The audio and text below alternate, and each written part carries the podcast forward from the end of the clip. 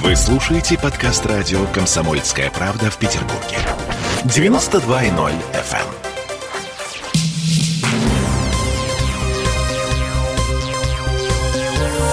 Темы дня. Спад весной, потом третья волна. Аналитики из Большого университета дали варианты развития эпидемии коронавируса в Петербурге. А Дворцовую площадь собираются превратить в пивной ларек. Фан-зона к чемпионату Европы по футболу все-таки разместится у стен Зимнего дворца.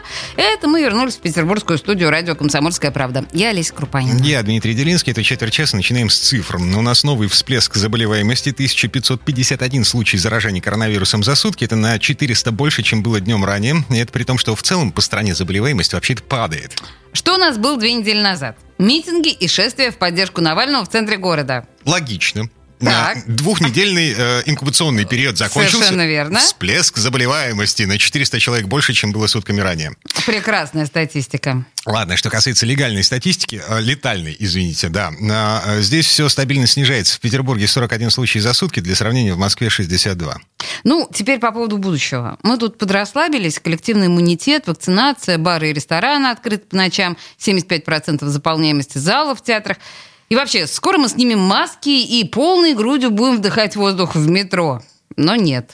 У нас есть свежий прогноз. Центра интеллектуальной логистики СПБГУ. Математики из этого центра анализируют официальную статистику по заболеваемости, и получается, что Петербург последним в России снимет маски. Говорит зав. кафедры математического моделирования энергетических систем Виктор Захаров. Это один из авторов вот этого, этого подсчета аналитического. Мгм. Москва пораньше, Россия попозже, Петербург еще позже. Потому что у нас динамика такая. У нас высокий уровень процентного прироста сейчас по сравнению с другими. Самый высокий в России. Поэтому нужно больше времени. После этого может начаться третья волна. Но она может не начаться, если вот все-таки ну, вакцинация будет достаточно активна, и тогда все может сойти. Речь идет о том, что ведь образуется группа восприимчивых, то есть тех, кто не имеет антител, то есть не переболел. Если мы тех, кто не переболел и не имеет противопоказаний, провакцинируем, то у них появятся антитела, и тогда распространение будет меньше. Это очевидно. То есть получается, что от э, людей, то есть от соблюдения режимов перчаточных, масочных, в общем-то, сейчас уже ничего не зависит, правильно? Не-не-не, нет. Э, Я думаю, что режим масочный. Но перчаточный, я думаю, что не очень. А масочный, он вообще должен продолжаться. Пр- Практически до самого конца.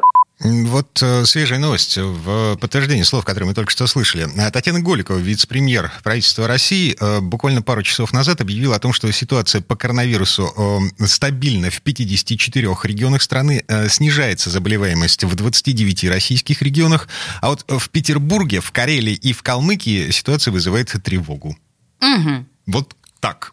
Ой, отлично. Все Ну, еще вызывает тревогу. Мы действительно последними снимем маски. А, цифры в отчете группы доктора Захарова, э, доктора математических наук. Да, а, цифры такие. Москва прошла три пика заболеваемости 24 декабря и в январе 14 и 28. Три в общей сложности. После этого суточная статистика в Первопрестолье начала падать. Если динамика сохранится, то в конце апреля в Москве будет не больше 100 новых заболевших в сутки. Это позволит говорить об окончании эпидемии. И, соответственно, э, ну что, маски можно будет снимать? Мгм. Об окончании эпидемии круто. Мгм. Мгм. А Россия в среднем слегка отстает от Москвы, а Петербург выйдет на такие же цифры, как в Москве, только к середине мая.